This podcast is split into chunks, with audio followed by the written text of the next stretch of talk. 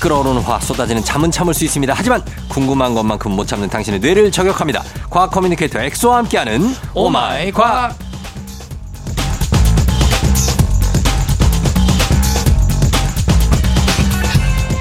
숱한 핀잔과 질타에도 전혀 흔들리지 않고 과학으로 개그를 하고 과학으로 고백을 하는 직진남 과학 커뮤니케이터 과학과 엑소, 어서 오세요. 안녕하세요. 과학 커뮤니케이터 엑소입니다. 네. 자, 오늘 엑소의 신비한 동물 사전 한 달에 한 번 찾아오는 시간인데 오늘 어떤 동물인가요? 어, 오늘은 뭐 특정 동물이라기보다는 예. 이제 동물의 수명에 대한 얘기를 해보려고 그래요. 아, 수명 좋죠. 흥미롭죠. 그렇죠. 예. 반려동물이 진짜 이제는 네. 거의 가족이 되고 그렇죠. 정말 많은 분들이 키우고 있기 때문에 음. 같이 살고 있기 때문에 그래서 동물들은 왜 이렇게 뭐 수명이 다를까 예, 예. 그런 것들에 대한 특집을 준비했습니다. 아, 저도 이거 진짜 궁금해서 많이 찾아봤어요. 네. 왜 동물 수명이 다 다르고 어, 어 진짜 코끼리는 이렇게 오래 살아? 어? 뭐지? 왜 얘는 왜 이렇게 짧게 살지? 이런 네. 거 궁금하잖아요. 맞아, 맞아. 아, 오늘 가보도록 하겠습니다. 오늘 정확하게 제가 짚어드리겠습니다. 예, 예, 예. 자, 여기 말씀하신 페토의 역설이 뭡니까? 어, 일단 페토의 역설부터 제가 말씀드리면, 예. 어, 굉장히 좀 동물들 중에서 음. 독특한 현상, 신기한 현상을 발견을 한 게 있는데, 음. 그 전에 제가 배경부터 설명을 드리자면, 예. 일단 이 암이라는 질병이 정말 사람을 포함해서 음. 지구상에서 모든 인간 동물을 가장 많이 죽이는 질병이거든요. 음. 근데 이게 생기는 이유는 우리 몸에 우리 몸뿐만 아니라 모든 동물이 그렇죠. 세포로 이루어져 있는데 음. 이 세포는 계속 분열을 하거든요. 음. 근데 분열하다가 생기는 돌연변이가 암세포란 말이죠. 음. 즉 세포가 많을수록 어, 결국 암세포가 생길 확률이 높아질 수밖에 없어요. 음. 그래서 과학자들이 암세포를 연구하다가 재미있는 사실을 알게 됐는데 네. 제가 먼저 퀴즈 하나 내겠습니다. 청취자분들한테. 음. 네네. 생쥐, 그다음에 사람, 음. 코끼리 음. 이 셋 중에서 세포가 가장 작을 것 같은 것부터 순서대로 나열을 한번 해볼까요? 작을 것 같은 것부터? 네. 생쥐랑 사람, 코끼리. 생쥐. 그러다, 그다음에? 사람, 코끼리. 그렇죠. 네. 보통 이렇게 다들 대답을 하시는데 네. 아닙니다. 세포는 사실 크기가 다 똑같아요. 아, 그래요? 네, 코끼리든 뭐 고래든 생쥐든 사람이든 음. 세포 크기는 비슷하고 음. 그럼 왜 코끼리나 고래는 몸집이 클까요? 세포가 좀 다량이 있나요? 맞아요, 맞아요, 정확합니다. 어, 어, 세... 단, 뭐 그렇죠. 그렇죠. 그래서 세포 개수가 네. 많거든요. 음. 이런 큰 동물들은. 네. 그래서 다시 본론으로 돌아오자면. 음. 몸집, 몸집이 큰 동물은 어느 정도 음. 몸집이 커진 이후부터는 네. 아까 제가 말씀드린 것처럼 세포가 많으니까 음. 분명히 어, 도, 분열하다 보면 암세포가 많이 생기기 때문에 네. 큰 동물이 분명히 암이 많이 걸릴 거다. 그렇지. 그래서 과학자들이 이걸 집중해서 분석을 해봤더니 네. 한 하마에서 코끼리 이상의 덩치부터 모든 동물들은 네. 큰 동물들은 암이 안 생기는 거예요. 아, 그래요? 네. 어, 왜 그렇지? 어, 이거 암이 생기지 않고 암에 대한 면역력이 있다는 걸 발견해서 음. 이걸 미국의 통계학자인 페토라는 아저씨가 음. 아이고 되게 역설적이다. 아. 그래서 페토의 역설이라고 명명을 한 거죠. 아, 그래요. 특히 코끼리도 잘 암에 안 걸리는데 네. 코끼리보다 한 삼십 배 큰 동물이 있거든요. 음. 어, 흰 긴수염고래라고. 흰 긴수염고래? 네. 알죠. 얘는 네. 암 발병률이 거의 제로예요. 아, 진짜? 더욱 낮아요. 음. 그래서 이게 너무 신기한 거예요. 네. 약간 하마 이상의 동물들은 암이 거의 안 걸리는데 음. 그보다 낮은 동물들은 암 발병률이 비슷하다고 하거든요. 대부분. 그러게 왜 그럴까? 그래서 뭐 생쥐랑 사람은 세포수가 천 배나 차이 나는데 네. 암 발병률은 비슷하다고 그래요. 그러니까 그게 왜 암 발병률이 크기가 큰 동물은 아예 걸리지 않는 단 그게까지 간다는 거잖아요. 그렇죠, 그렇죠. 이, 왜 그렇죠? 그 이유가 뭡니까? 그건 바로 네. 이제 최근에 밝혀졌는데 이 암을 억제하는 유전자들이 또 있어요. 음. 이 암 억제 유전자 때문인데 네. 조금 더 구체적으로 제가 말씀드리자면 음. 대부분의 동물들도 이 암을 억제하는 유전자가 다 있어요. 네. 하지만 그 유전자를 딸깍 켜주는 음. 그 유전자를 켜준 스위치가 음. 돌연변이가 생겨서 음. 이게 켜지지가 않는 거예요. 예, 예, 예.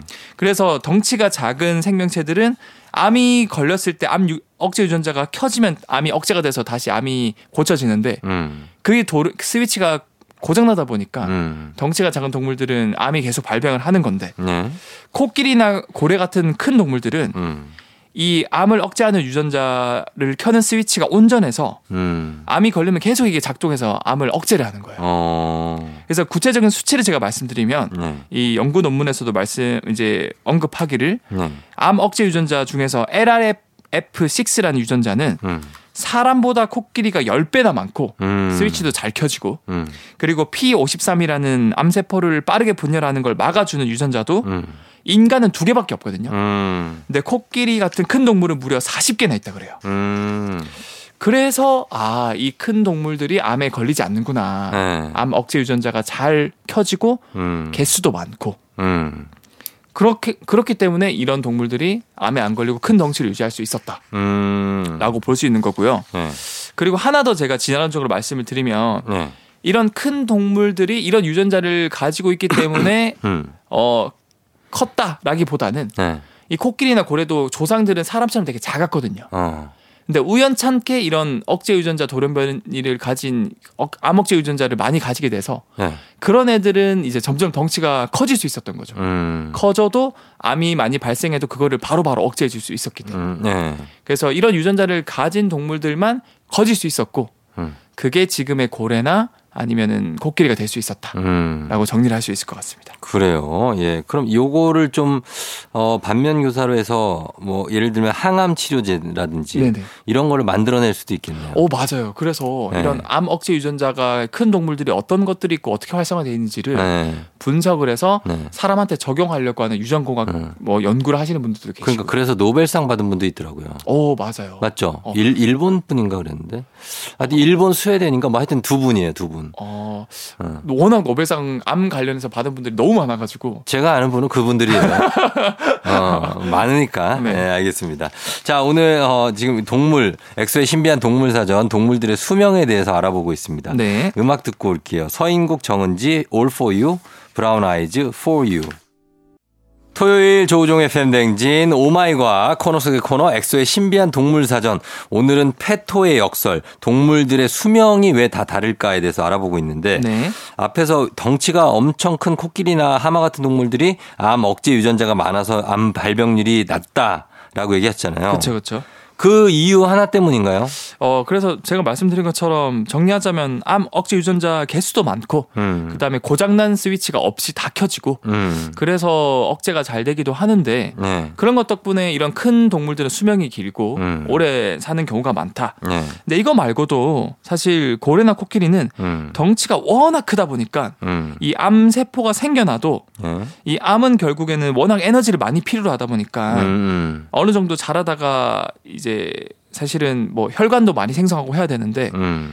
이게 워낙 덩치가 크니까 자라다가 혈관 생성도 안 되고 서로 막 영양분을 빼서 먹다가 아사를 하는 경우가 많대요. 음. 스스로 고립돼서. 음. 그래서 사람 같은 경우나 쥐 같은 경우는 크기가 작으니까 음. 얘네들이 어느 정도 크면은 몸에 영향을 미칠 수 있는데 그렇죠.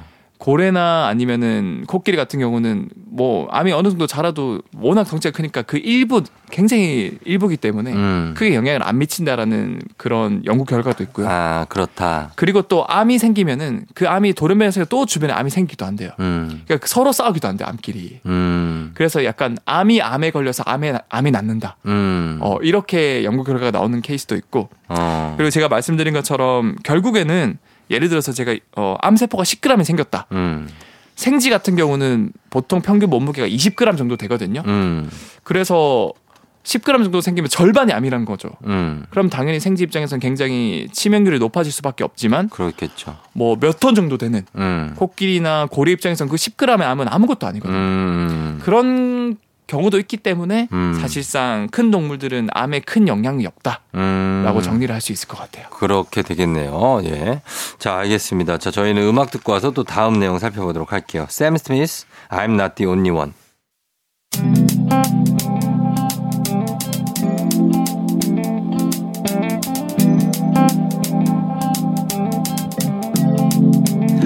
매일 아침 같은 길을 걷고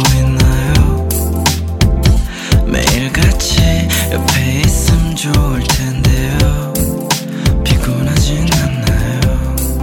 조금 덜어드릴게요. 출근길에 오늘도 함께해요. 조종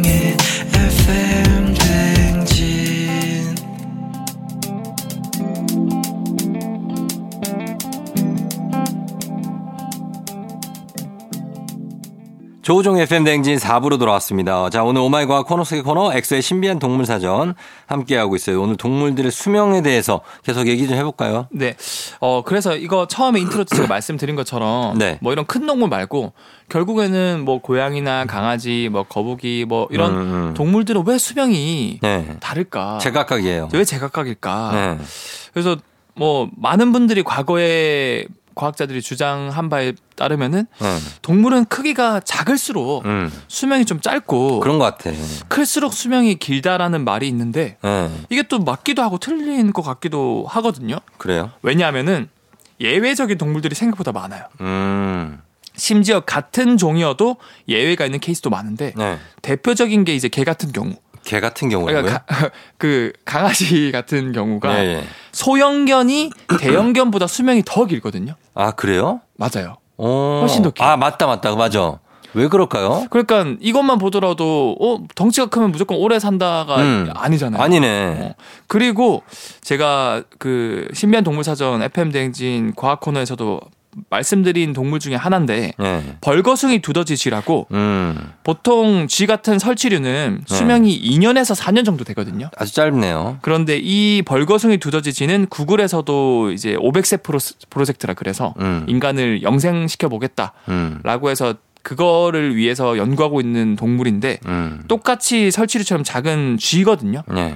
근데 삼, 사십 년 넘게 살, 살아요, 얘는. 음. 그러니까 크기가 되게 작은데도 이렇게 오래 사는 케이스가 많단 말이죠. 그러게. 결국 동물 수명은 크기에 따라 달라진다. 음. 또는 신, 심박수에 따라 달라진다라는 말은 많으나 음.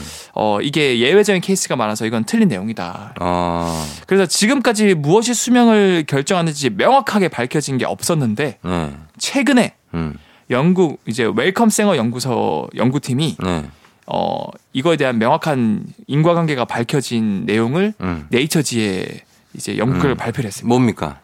결과에 따르면은 네. 결국 모든 동물 특히 포유류들은 세포를 가지고 있고 얘가 분열을 하거든요. 음. 나이를 먹으면서. 네네네. 근데 분열할 때마다 이 세포 속에는 세포를 만들어주는 설계도인 디엔에이가 들어있단 말이죠. 네. 근데 디엔에이가 분열할 때마다 조금씩 돌연변이가 생기거든요. 음. 완벽하게 복사가 안 되거든요. 음.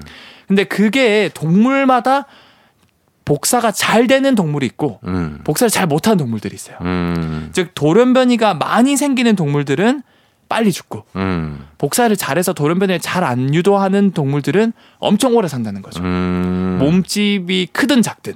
몸집이 크든 작든 상관없이. 그렇죠. 어, 그러면 몸집이 큰 동물이 아까 얘기한 것처럼 암에 덜 걸리는 거 그건 맞습니까? 어, 맞아. 그건 맞고. 그건 맞는데 네. 수명이 그렇다고 해서 몸집이 큰 동물이 무조건 긴 건 아니다. 긴 건 아닌 거죠. 네. 근데 대체적으로 좀 큰 동물들이 네. 세포가 분열할 때 돌연변이가 잘 안 일어난대요. 아. 무조건 그런 건 아니지만. 그, 그래서 보통은 큰 동물들이 그러면 수명이 더 길어요? 어, 보통 더 길죠. 근데 개 같은 경우는 안 그렇더라고요. 어, 개 같은 경우는 네. 예외인데 제, 그 여기서 연구팀에서도 밝혀진 게 큰 그 네. 같은 종이라도 대형견들은 네. 소형견에 비해서 네. 돌연변이율이 되게 높대요. 아 그래요? 소, 소형견은 세포가 분열할 때 큰 어, 대형견에 아. 비해서 돌연변이 비율이 낮고 음. 그래서 더 오래 살 수 있다라는. 그러니까 거죠. 우리가 개를 많이 키우고 이렇게 반려견으로 있지만.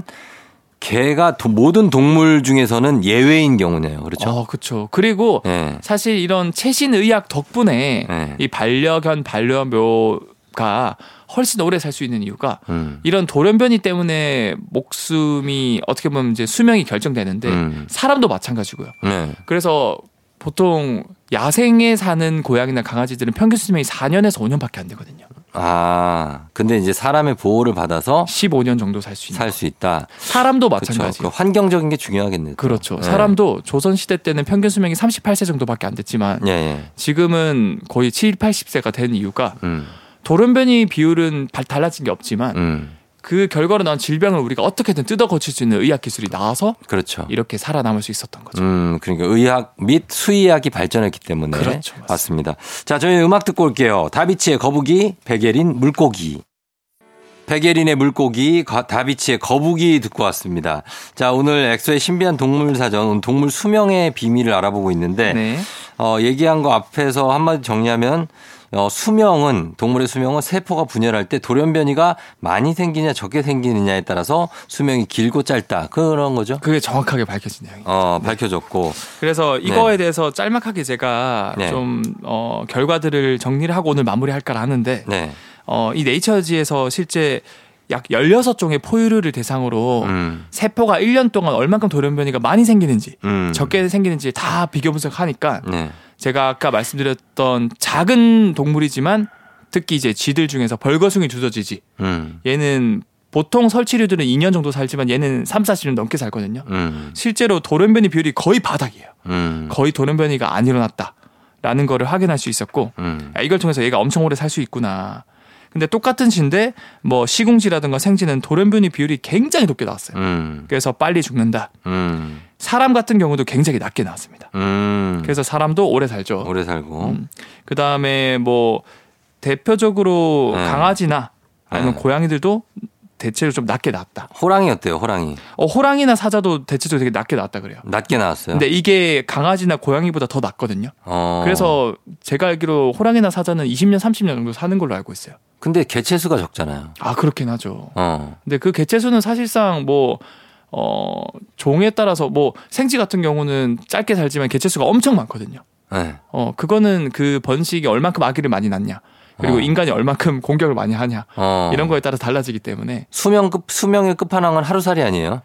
어 하루살이는 그렇죠. 동물에 안 들어가나요? 어 그것도 동물이긴 한데 동물이다. 그거는 이제 절지 동물에 들어가기 때문에 어. 보통 우리가 여기서 연구한 건 포유류들. 포유류. 어 이제 젖을 먹이고 새끼를 낳고. 소 몇 년 삽니까 소? 소도 제가 알기로 한 네. 이십 년 정도 해서 삼십 년 정도 살고 있는 걸로 알고 있는데. 코끼리가 수명이 엄청 길더라고요. 코끼리, 코끼리. 엄청 길죠. 네, 코끼리가 음. 막 오십 살까지 사는 코끼리도 있고. 맞습니다. 코끼리도 아마 돌연변이 비율이 되게 낮고 또 음. 아까 말씀드린 것처럼 페토의 역설. 네. 어 덩치가 크기 때문에 음. 암이 안 생기기 때문에 음. 어 그렇게 수명이 굉장히 길다라고 어. 볼 수도 있고. 네.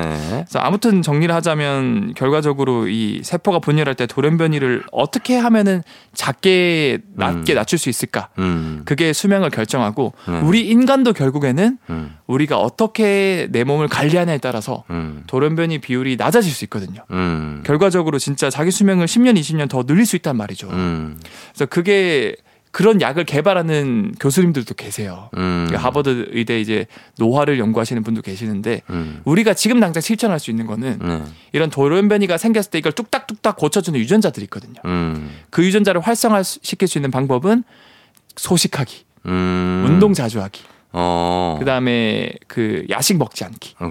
어. 이런 보통 어르신들이 몸에 좋다고 하는 것들 있잖아요. 네. 그게 과학적으로 밝혀 지고 있다는 거죠. 그렇죠. 이런 것들을 했을 때 실제로 이 돌연변이를 억제하는 음. 장수 유전자들이 활성화 많이 되더라. 음. 그래서 여러분들도 이런 것들을 실천하는 게 좋지 않을까. 음. 그리고 녹황색 채소. 음. 그것도 먹으면 장수 유전자가 활성화 많이 된다 그래요. 그렇죠. 네. 많이 먹어야 되는데 그런 거 과학자들이 개발하는 시간보다 야식 개발자들이라든지 맛있는 과자, 케이크 그쵸? 개발자들이 개발 속도가 훨씬 빠릅니다. 아, 훨씬 빠르고 신제품이 매달 나와요.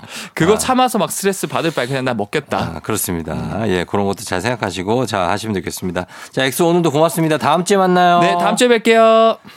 미카의 Live Your Life 듣고 올게요. 조우종의 에프엠 대행진 토요일 이제 마칠 시간인데 오늘 끝곡으로 아 브로콜리 너마저의 앵콜 요청금지 이 곡 여러분 감상하시면서 저도 인사를 드리도록 하겠습니다. 토요일 잘 보내고요. 내일 만나요. 오늘도 골든벨 울리는 하루 되시길 바랄게요.